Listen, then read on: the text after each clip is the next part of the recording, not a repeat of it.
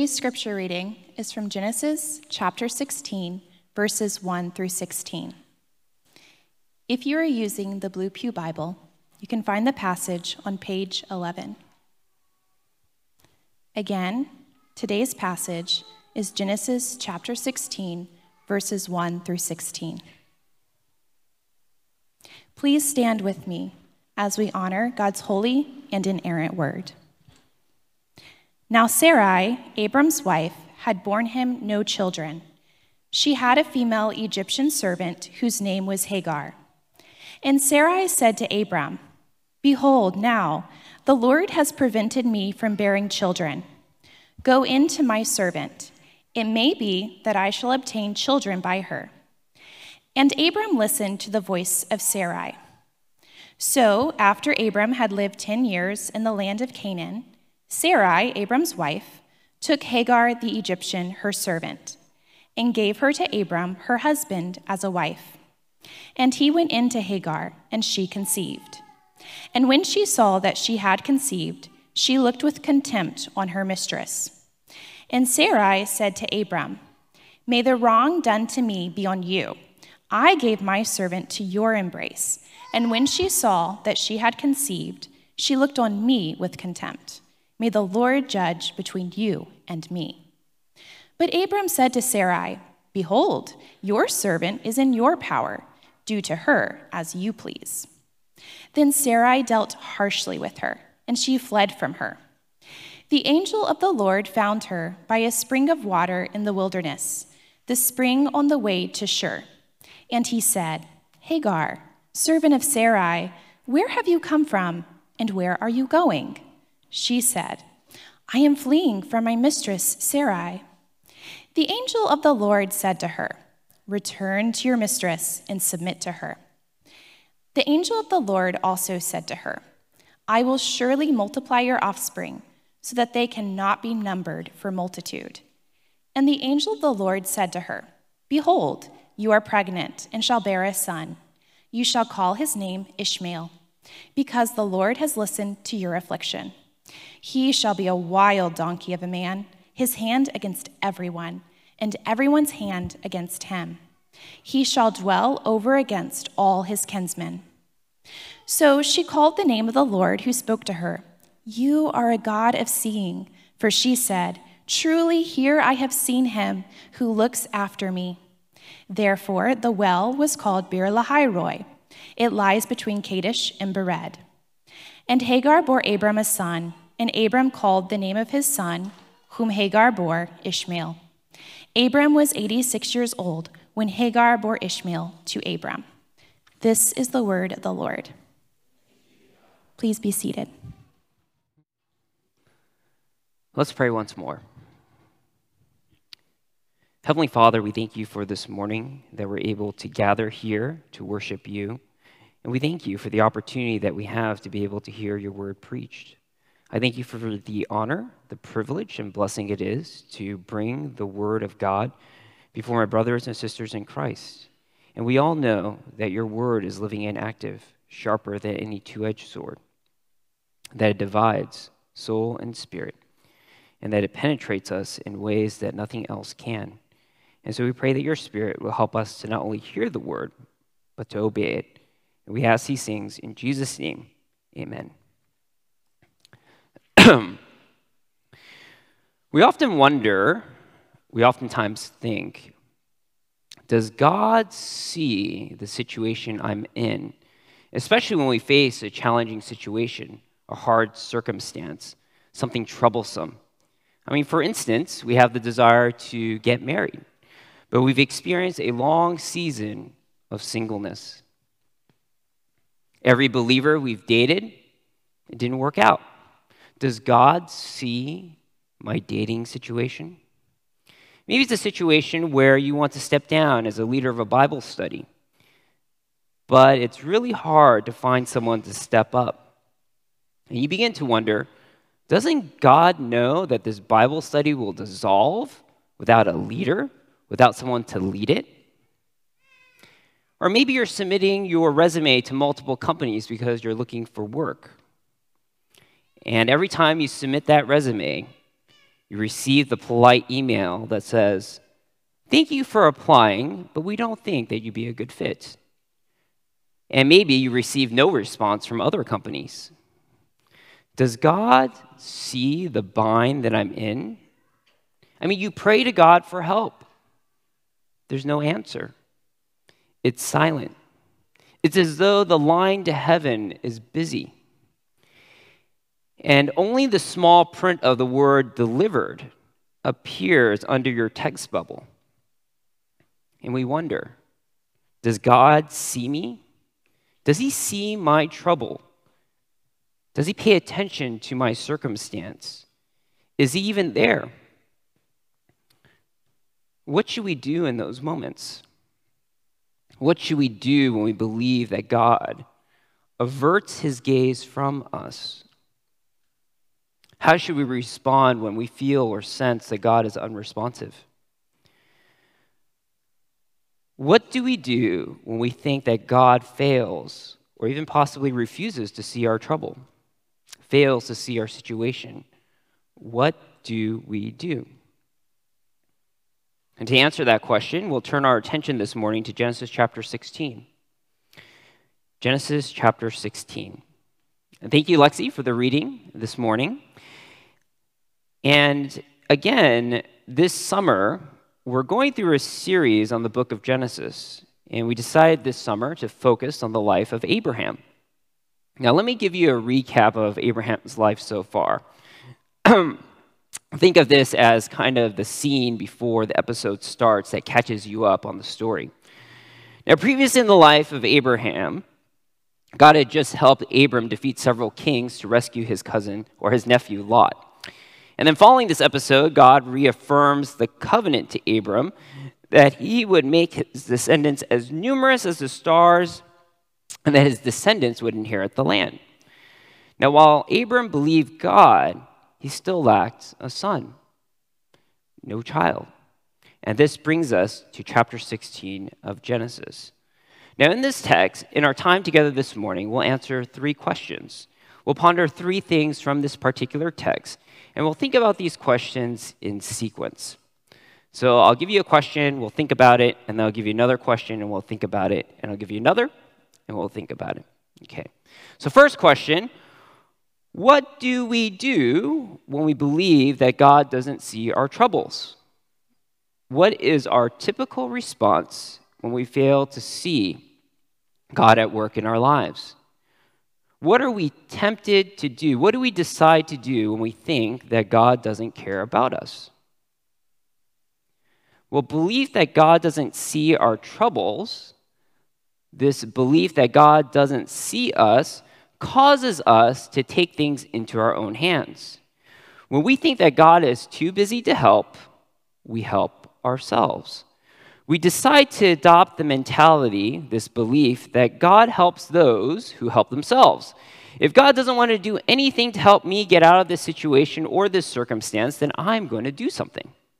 Belief that God doesn't see our troubles causes us to take things into our own hands. And we see this in the text, especially when Sarai's belief that God doesn't see her affliction causes her to take things into her own hands. Sarai thinks to herself, if God doesn't do something about my problem, then I'm going to do something about it. And what is this problem? God promised Abram a child. But for 10 years, there's no child. Every month, for 120 months, they waited to see if Sarai would get pregnant. And every time they checked, nothing. Sarai and Abram had not been able to conceive a child for 10 years. Now, look at the first half of verse 1 of chapter 16. It says, Now Sarai, Abram's wife, had borne him no children. It's difficult, isn't it, to be a father of many nations, the father of many descendants, but not having a child? It's kind of hard. And not having a child was a dilemma. And in the ancient Near East, not being able to conceive a child would be considered shameful. For women in this time had one primary role bear children. And Sarai believed that God didn't care. He didn't see her. And why? Because her womb remained closed, it was shut. And Sarai believed that God didn't see her affliction because he refused to open her womb. I'll look at verse 2. And Sarah said to Abram, Behold, now the Lord has prevented me from bearing children. See? See how God doesn't care? He hasn't allowed us to have kids. But Sarai has a plan. She has a plan of her own. She decides to take the initiative. She decides to take things into her own hands because maybe God needs a little help. And so Sarai plans to give Abram her servant Hagar to conceive a child. Hagar will serve as a surrogate. Now, where does Sarai get this idea of using a surrogate, a substitute? Well, if a wife in the ancient Near East failed to produce a child for their husband, they could use their female servant as a surrogate. The husband would then conceive a child with the female servant, and the resultant child would be considered the child of the mistress. Now, we might look at this practice as odd, but it occurred regularly in ancient times because, again, they prioritized the importance of having children. Now, Moses introduces Hagar in the latter half of verse 1. Now, let's look at it. It says, She had a female Egyptian servant whose name was Hagar. And then Sarai explains the plan in the latter half of verse 2 Go into my servant. It may be that I shall obtain children by her. And what is Abram's response when he hears the plan? What happens when he hear Sarai come up with this idea and how to conceive children? Does he say, No, Sarai, God promised a child. We need to wait for him. We need to trust. We need to believe in him. No. Hear the remainder of verse 2. And Abram listened to the voice of Sarai. Maybe he thought the same thing as Sarai. Well, I guess if God doesn't want us to do anything or doesn't want to do anything, then maybe we've got to try something. And they follow through with Sarai's plan. Now look at verse 3. So after Abram had lived 10 years in the land of Canaan, Sarai, Abram's wife, took Hagar the Egyptian, her servant, and gave her to Abram, her husband, as a wife.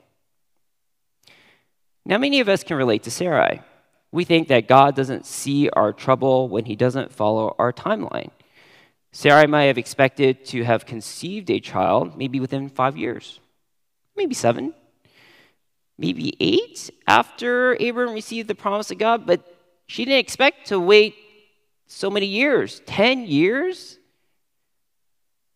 And it doesn't work according to her plan, it doesn't accord to expectations. Now, we may have the expectation, some of us, to be married by 25, and we never expected to still be single at age 30. Does God see my trouble? I mean, I didn't expect to be serving in ministry for so many years. I hope that someone would have replaced me by now. I mean, this Bible study has been going on for a long time. Does God not see my dilemma? I mean, I expected to apply for a job. Yes, I knew I would apply for months, maybe two months, three months but I didn't expect to be submitting my resume for a year and a year and a half. Like, what is going on? Does God not want me to be employed? And as these thoughts continue to linger, as we continue to ruminate about them, think about them, we decide to take things into our own hands. We sense that we need to help God out. Maybe we can help him to move along. And we decide to take things into our own hands because we don't think God cares about us. let me paint this picture in some more detail. Think about the person who wants to be in a relationship. Well, since all the believers I've dated, they're kind of duds, maybe I need to expand my search parameter on my dating app. You know, maybe I'll include people from other faith backgrounds. I mean, we're strong enough in our faith. You know, an unbeliever wouldn't draw us away from the Lord. No way. And maybe as, I, as we date this non believer, maybe they'll be more open to the gospel. Who knows? God might use us to bring this other person to faith. I mean, after all, God can do all things, right? Think about the ministry example. Okay, so if no one decides to step up in this ministry, then it's time for me to put some fire under them, maybe to motivate them. Maybe some people need some conviction. And so we decide to employ a tool. And this tool is false guilt. We decide to use false guilt to motivate people to serve. Now, you may be wondering, well, what do I mean by false guilt? Well, let me give you an example. Hey, Jim, I notice you've been faithfully attending this Bible study. And every time we have a Bible study, you always have something very significant to contribute. I think you would be a great Bible study leader, especially if you're willing to serve now, because, you know, no one else is willing to serve at this moment. And it would be a shame if we ended this Bible study. I mean, think about the spiritual health of all these people. Think about their relationship with the Lord. I mean, think about their eternal destiny. You're their only hope. Think about it. Now, I think you get what I'm getting at, right? We, we motivate people. We can put some fire under them, take things into our own hands. And maybe think about the job example. When you fail to receive any invitations for an interview, you decide to shift strategies. You decide to maybe it's time to flower up my resume, to embellish it a little bit. So you've taken a single class on design software. So instead of writing able to use CAD software, you decide to put down expert in using computer aided design. Maybe you apply for a job in hospitality because you took that one class, that general education class at U of H in hospitality, and you decide to say, instead of writing, took a hospitality class from UH, you decide to write, attended U of H hospitality school. Sounds different. You see a position that requires fluency in Spanish? Well, you took a year of Spanish in high school. Maybe instead of moderate fluency in Spanish, you can, you know, which you can only barely hold a conversation, you say, proficient fluency in Spanish. We decide to take things into our own hands when we don't think God cares for us. We feel the need to take charge because God seems to ignore us. Maybe He needs our help. So, this leads us to the second question I want us to ponder this morning. What happens when we take things into our own hands? What results when we decide to help God out? What occurs when we decide to engage some questionable behavior to get what we want? Well, when we take things into our own hands, it oftentimes leads to more trouble than we expect. Our efforts lead to more complications. Our plans result in more difficulties. It could create more issues. It causes more dilemma, more drama. And helping out God oftentimes leads to misfortune. When we take things into our own hands, it often leads to more trouble than we expect. And we see this in the text. Sarai's plan causes a lot of trouble in the Abram's family. There are details within the text that indicate trouble. Let me highlight them to you. First, there are some allusions to an earlier part of Genesis. There are allusions to Genesis chapter 3 that indicate there is trouble coming for this family. Look again at verse 3 with me, and this is very important. Oh, excuse me, verse 2. It says, And Abram listened to the voice of Sarai. Remember how God cursed Adam because he listened to the voice of his wife? It has echoes of that. Now, look also at verse 3 and the verbs. It says, Abram's wife took, emphasis on took, Hagar the Egyptian, her servant, and emphasis on the next verb, gave her to Abram. Took dot, dot, dot, gave, dot, dot, dot.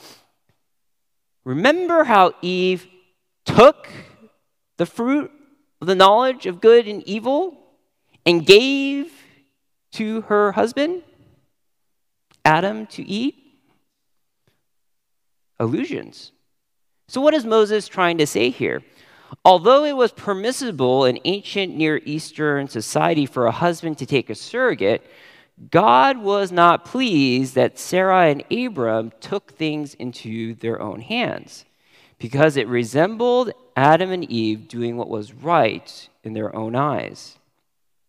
And if you read the text, if you look at these 16 verses, you'll notice how many words are connected to the word or to the idea of sight. Look at verse 2. There's a word, behold. This idea of look. You see it also in verse 4. He went to her and she saw that she had conceived. She looked with contempt. And all these ideas of sight that are kind of littered in this text again shows that what are we going to do? Are we going to do things according to how God sees them or according to how the world sees things? Because to be a follower of God means trusting God by doing things how He sees is right. And how often do we find ourselves taking things into our own hands because we think we know what is right? We see the path, we see the plan, we see the goal we decide to do what we think is right. Now, there's also another hint that this is trouble for Abram's family because there are allusions to Abram's time in Egypt. Remember when Abram went down to Egypt, he instructed Sarai to lie about her marriage to him so that she could potentially be an Egyptian man's wife? Well, what happens here?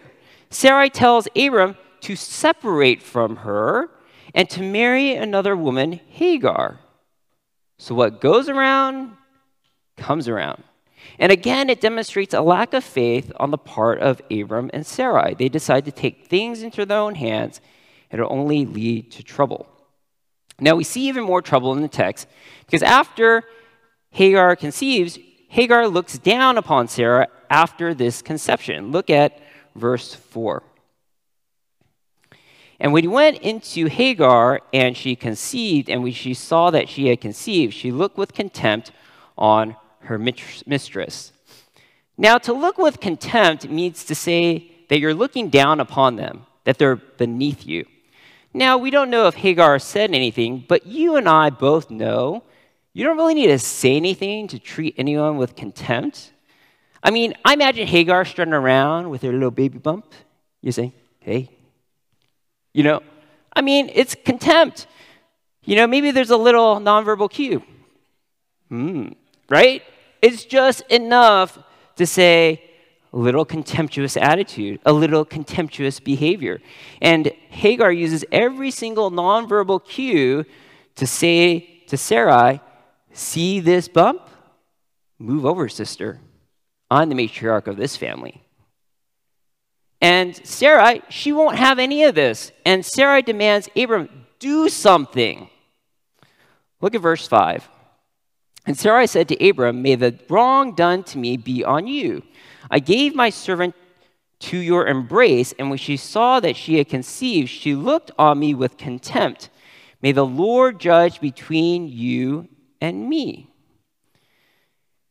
And we see in this verse that Abram failed to protect Sarai he failed to protect her from the contempt because, per ancient Near Eastern custom, the husband had the responsibility to make sure that the slave woman who conceived was kept in check. But what does he do? He does the passive thing. he doesn't do anything. Look at verse 6. But Abram said to Sarai, Behold, your servant is in prayer, or in your power. Do to her as you please. So Abram says, I'm not going to do anything, but if you want to do something, you are free to do it. But there's another problem, there's another issue. Although Hagar conceives a child, Abram never recognizes her as his wife. Although it's clear in the text that Moses identifies Hagar as Abram's wife, look at the text. Notice how do Abram and Sarai address Hagar? They only address her as servants. The servants, the handmaiden. They don't even acknowledge her name.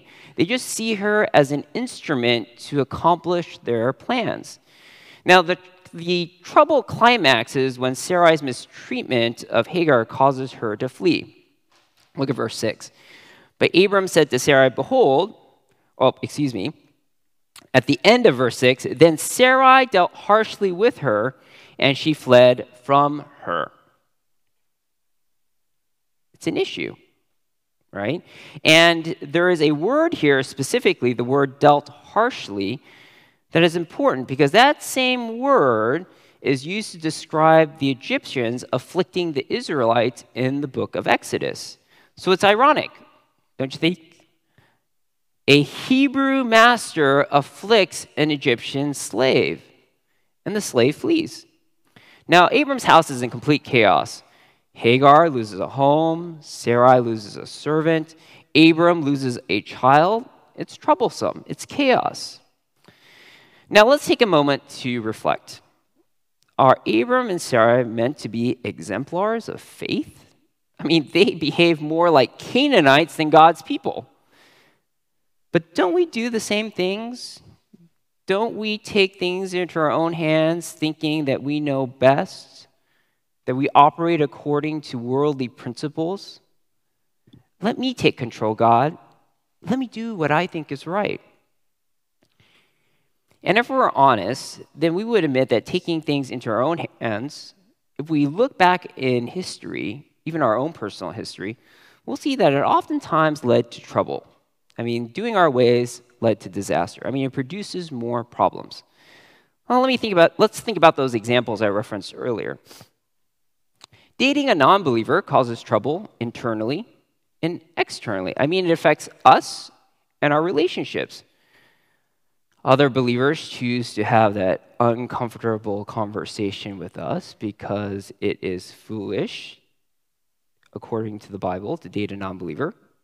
And it's an awkward conversation, it's troublesome. It prevents us from being able to serve in a leadership capacity. If we're leading a small group, then it requires us to step down, and possibly the group has to dissolve. If we're leading a Sunday school class, it requires other teachers to expend energy to cover for us. It might cause tension between us and our unbelieving parents, tension between us and our community. But it also causes trouble within us internally. We want to go to a Bible study, but our significant other would rather go watch a movie. We take them to church, but they find the service unhelpful. We feel like we're being pulled in two different paths. We enjoy the relationship with this person, but we can't seem to enjoy our relationship with the Lord, and it causes tension, it causes trouble. Uh, think about motivating people through false guilt. Now, okay, all cards on the table. I confess that I've done this in the past, so hopefully I don't do this anymore. But if you catch me doing it, please do talk to me. I, am trying to improve in this area, okay? So let's say you guilt trip a person to serve as a Bible study leader. Do you think that he would enjoy the experience? Do you think he would want to serve again? In fact, when they see you walking down the hallway at church, they'll probably turn the other direction because they don't want to see you. They don't want to talk to you. And they may even feel more burnt out. That motivating people to serve through false guilt leads to people wanting to serve less and perhaps even tension within a relationship. Let's talk about embellishing your resume. I mean, embellishing your resume could get you into trouble. Hiring managers run a background check. If you put down a school you didn't attend, they're going to know. And if you put down a skill that you think you are proficient in, an interviewer can test you on the spot. Here's the CAD program. Could you design for me a gyroscope on it? Or they may even conduct the whole interview in Spanish. And it'd be very embarrassing if you don't have the skill set as advertised, and you'll still be out of work. That our plans, taking things into our own hands, could lead to more trouble. So then this brings us to the final question What are we supposed to do when we face trouble? What should we know in those moments? What should we recall? What is the truth that we have to have in our mind? And it's just this, and it's this that only God can redeem a troublesome situation because He alone sees our trouble. We may feel like God has turned a blind eye, but He hasn't. He still has His eyes on you. He knows your difficult situation, and only God can help. Only God can redeem a troublesome situation because only He is able to save us out of it. And He sees our trouble. And we see this in the text as well that God redeems this troublesome situation with Abram's household because he sees Hagar's trouble. He sees Hagar's situation. And he sees this trouble and decides to intervene. And it's this intervention that resolves the issue with Abram and Sarai. So let's look at verse 7. We have the introduction to this section. The angel of the Lord found her by a spring of water in the wilderness, the spring on the way to Shur. Now, this is the first time in the Bible where we have the angel of the Lord. Now, the angel of the Lord serves as a representative for God. Uh, a present day example or analogy would be the U.S. press secretary. When she speaks, she speaks on behalf of the White House. When they address the press secretary, they address the White House. Now, the angel of the Lord stands in for God in this particular moment. Now, note the word found in verse 7. The word found, when it's used between God and a person in the Bible, often denotes election. That God chose, chooses Hagar. Now, also think about where did he stop her? Where was the appearance of the angel of the Lord? It occurs, according to this verse, in this place called Shur. Now, why does God choose this place for a time of intervention? It's because Shur serves as a boundary between Canaan and Egypt. Then, once you cross over that boundary, you are now in the land of Egypt and you have left the promised land. And so, God stops her right before the exit. And so, now let's turn our attention to the dialogue because the dialogue is very person, important. Because in this dialogue, we see that God acknowledges Hagar, especially when he calls her by name. Verse 8 And he said, Hagar, servant of Sarai, where have you come from and where are you going? She said, I am fleeing from my mistress Sarai. This is the first character in this story that actually uses Hagar's name. Hagar is someone that God recognizes, someone that God acknowledges. And God also acknowledges her status. She is a servant of Sarai. And even Hagar acknowledges that as well, as that as well. I mean, she says, Sarai is my mistress. Now, not only does God acknowledge Hagar, but we see something interesting in the dialogue because now God also includes her descendants in the Abrahamic promise. This is how he redeems this troublesome situation. The way that he resolves it is by including her descendants into the Abrahamic promise. Look at verse 10. The angel of the Lord also said to her, I will surely multiply your offspring so that they cannot be numbered for multitude. I mean, sounds familiar, doesn't it? She receives the same promise given to Abram, and her children will be included in the promise of blessing. So let's continue in verse 11. And the angel of the Lord said to her, Behold, you are pregnant and you, sh- and shall bear a son. You shall call his name Ishmael, because the Lord has listened to your affliction. He shall be a wild donkey of a man, his hand against everyone, and everyone's hand against him. And he shall dwell over against all his kinsmen.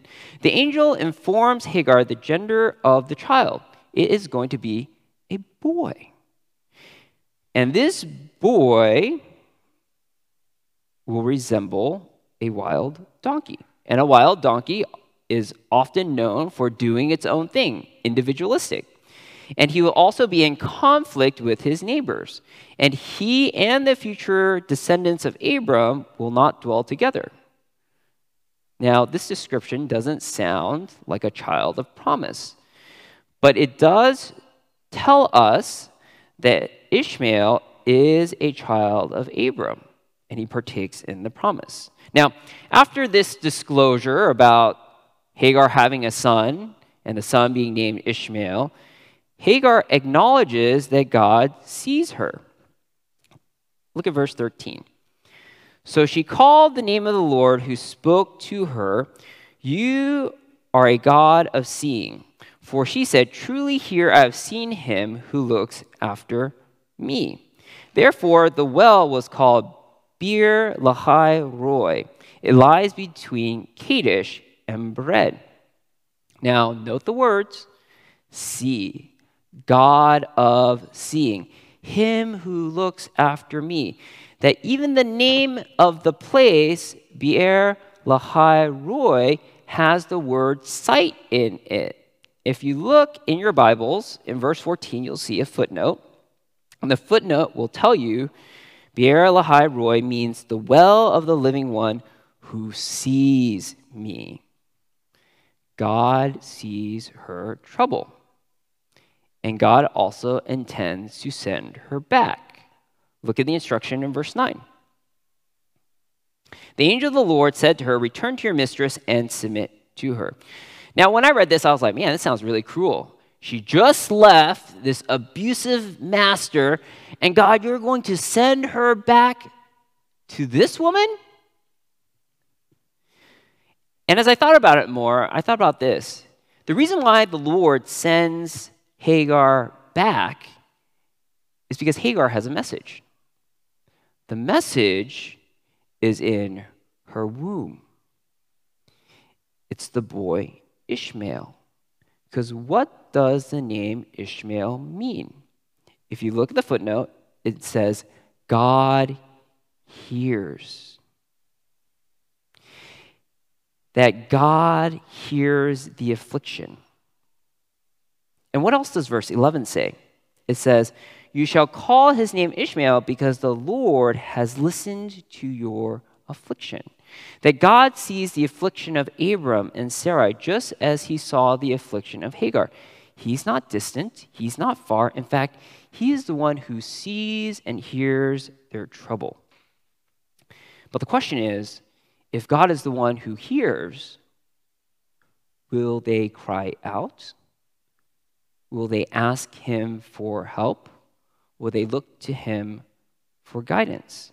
Because Ishmael is a reminder to Abram's family that he sees and hears their trouble. Note the emphasis on Hagar and Abram in the last verses, beginning in verse 15. And Hagar bore Abram a son, and Abram called the name of his son, whom Hagar bore Ishmael. Abram was 86 years old when Hagar bore Ishmael to Abram. Now, if you look at those two verses, you look very closely. There is a character in these verses that are missing. Sarai is not in these verses. And it's as though Sarai, according to this narrator, according to Moses, she has to watch Hagar give birth to this son. And instead of attempting to take things into her own hands, she has to watch this child and learn that she needs to pray and trust God. So, what is the lesson for us? That if we know that only God can redeem a troublesome situation because he sees our trouble, he knows our circumstances, then we only have one thing that we can do, and it's to pray. That we pray to God for help because he sees our trouble. That we pray to God when we feel discontent in our singleness. And we ask Him to give us contentment in this season and trusting that He will provide. We pray to God to help us let go of things when there's not enough help in ministry. We trust Him that if He's not able to provide someone to lead this Bible study, then maybe it's time for this ministry to cease. And that it's better to allow a ministry to stop for a season than motivate a person via false guilt to serve. And maybe somebody will pick up the Bible study later. That we pray for God to help us not embellish our resumes, but to be honest, because after all, God knows the job that we need that fits our gifts and our temperaments. And we ask Him to help us to be honest, but to continue to trust Him. So, what do we see in this text? We see that belief that God doesn't care about us, that God doesn't see our troubles, oftentimes causes us to take things into our own hands. But what happens when we take things into our own hands? It oftentimes leads to more trouble than we expect. And so, what should we do in those troublesome situations? We have to remember that only God can redeem them. And the only thing that we can do is pray. Let me close with this quote from a pastor. He says this Faith is only as good as its object. If we trust people, we get what people can do. If we trust money, we get what money can do. If we trust ourselves, we get what we can do. But if we trust God, we get what God can do. So when trouble arises, let's trust God rather than take things into our own hands. May we continue to live according to his ways, because after all, he sees our trouble and hears our prayers. Let's pray. Heavenly Father, we thank you for this timely reminder in your word that oftentimes when we face trouble or challenging situations, it's easy for us to want to take things into our own hands, to do what we think is right. But we pray that your Spirit would give us a peace that surpasses all understanding, to know and to trust in you, to do as you would instruct, knowing that you will help us and that you will deliver us in your timing. And we ask these things in Jesus' name. Amen.